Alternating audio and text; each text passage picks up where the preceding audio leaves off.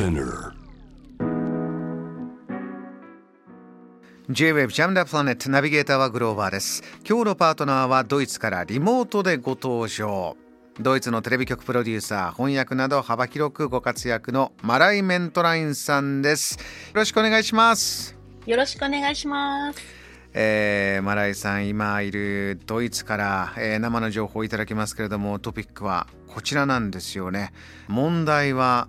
停電が発生するかどうかではなくいつ発生するかだ。これは鍵括弧付きどなたかの言葉ということなんでしょうか？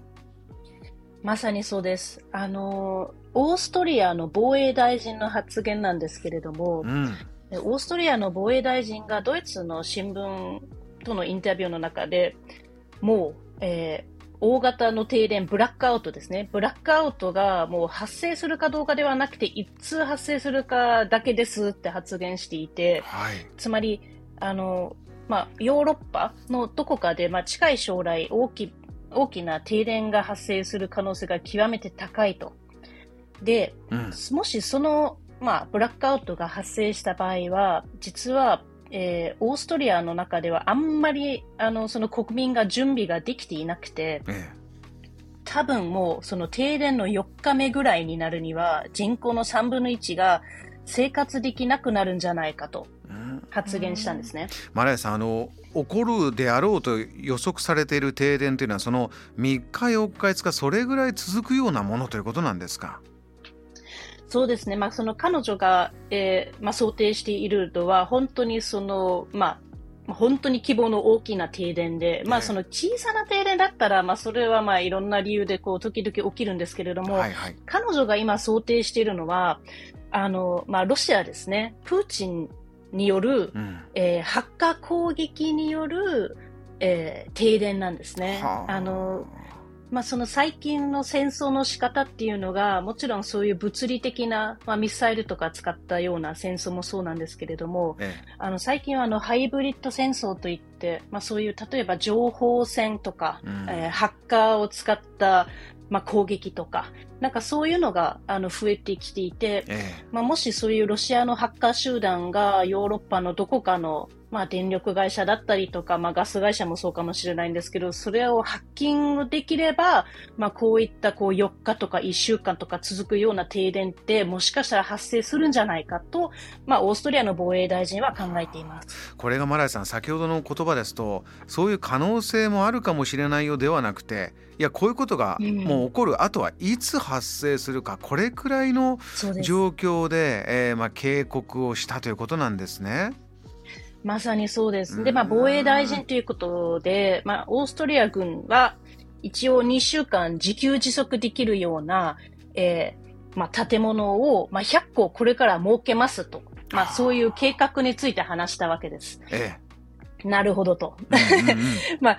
オーストリアは、まあ、そういう計画なんだって、まあ、ドイツ国民が、まあ、納得したわけなんですけれども、はい実際に、じゃあ、ドイツとかはどうかっていうと、えドイツもかなり危ういんじゃないかなと私は思ってるんですね。ええはい。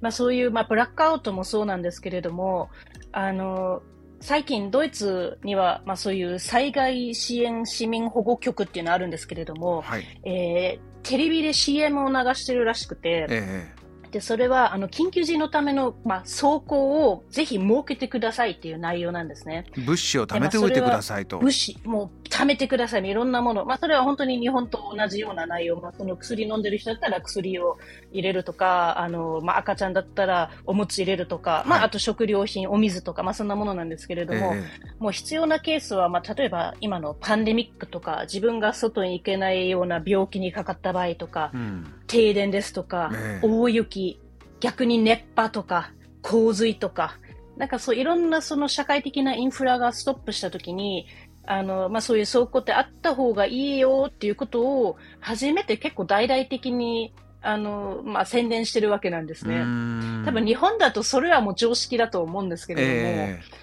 まあ、ドイツっていうのがもう自信もないですし、うん。正直そんなに大きな洪水って、あの、近年っていうか近年まではなかったんですけれども、はいまあなんとなく普通になんか何も考えずに暮らしてたら、まあ大きなトラブルはなかったんですけれども、それは最近変わってきましたね。まあ一つは、えっ、と天気ですね。気候が変わってきて洪水が起きた。あと戦争ですよね。うん今、あの、ウクライナは本当にまあ、ドイツのお近所さんなんですけれども、そこで本当に戦争が起きるっていう誰も思わなかったんですけれども、えーまあ、衝撃的な事態ということで、ヨーロッパの中で戦争が起きる、えー思わなかったので、えー今度もしあの近くでまたそういうような戦争が起きた場合に、例えばその緊急速報のためのスピーカーとか必要なんじゃないかと、まあ、思いついたっていうか思い出したっていうか、ええーわけなんですが、ドイツはもう、あの、冷戦以降はもうそういうスピーカーどんどんどんどんこう廃棄してるんですよ。撤廃して、もうなくしちゃってるんですよ。ええだからドイツでもし、まあ、まあ、空襲だったりとか、何か事件だったりとか、災害でもそうなんですけれども、起きた場合は、実は国民に対して、あの、その危険性を知らせるツールってドイツにはないんですよ。いやあのずっとねヨーロッパっていうのはいろいろなこうものを乗り越えて EU という、えー一つの枠を作ったりドイツで言えばロシアとエネルギーいろいろな面でまあ共に依存し合えばもう戦うこともないだろうと進めてきていたんだけれどもこうなってしまったところででは目の前にある現実に対して今どういう準備を始めていってるんですか？はい、あの、まあ、日本だとこう普通にあると思うんですけれども、あの、スマートフォンの速報システム、セルビオブロードキャストっていうのを今ドイツ政府が導入しようとしてます。だから何か災害とか大きなえー問題がこう自分がいる近くに発生したら、あのスマートフォンにこうメッセージがこう届くんですね。はい。それを今更なんですけれども、導入しようとしていて、実は今月のえー20日にテストを行われたんですけれども、えー朝、えー午前の11時にその音が鳴ったとともにこうメッセージが届くはずだったのが、実は結構多くの方えーのところには全然届いてないっていうことあが、えー分かっていてえ、まあ、それを どうにかこれからしないといけないんですけど、まあ、考えられるのが、ええ。こう古すぎる端末使ったとか、OS アップデートしてないとか、通知をなんか強引にオフにしたとか、あとまあドイツっていろんなあのプロバイダーあるんですけれども、ええ。まあそういう激安プロバイダーを使っていて、そこらはまあ残念ながらそういう速報システムに、えー対応してなかったとか、あと電波がない問題。あのドイツって意外とあの電波がないところが多くあるっていうあの問題があって、ええ。はい。まあ、そこら辺もかなり深刻なので、まあ、それはちょっと来年までにすぐ、すぐには多分解消できない問題ではあるとは思うんですけれども、ままあ、でも、まあ、徐々に、あの、ドイツもこれから頑張っていくので、あの、いずれは、あの、日本みたいにちゃんとそういう速報が届くようには、はい、なっていけばなとは思ってます。いや我々もあのーニュース番組例えばねこちらですと北朝鮮のミサイルが飛んだとかいうのは今年も大変多くて、はい。あの警報っていうのは心臓飛び出るかというやっぱりこうドキッとするんですが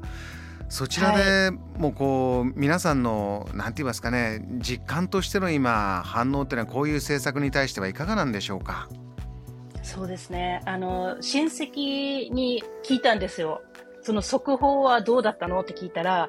いやもうあの音がすごく嫌でもう心臓が止まるかと思ったって言ったんですねう。ん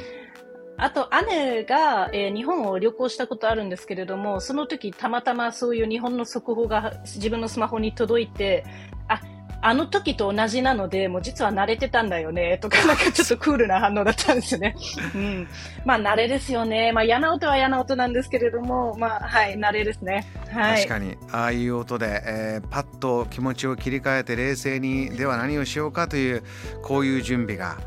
えーはいまあ、必要なそういう現実が今あるということなんですよそうね。ですねう。んまさにそうです。まあ少しずつね、改善していくしかないですね。Jam, the planet.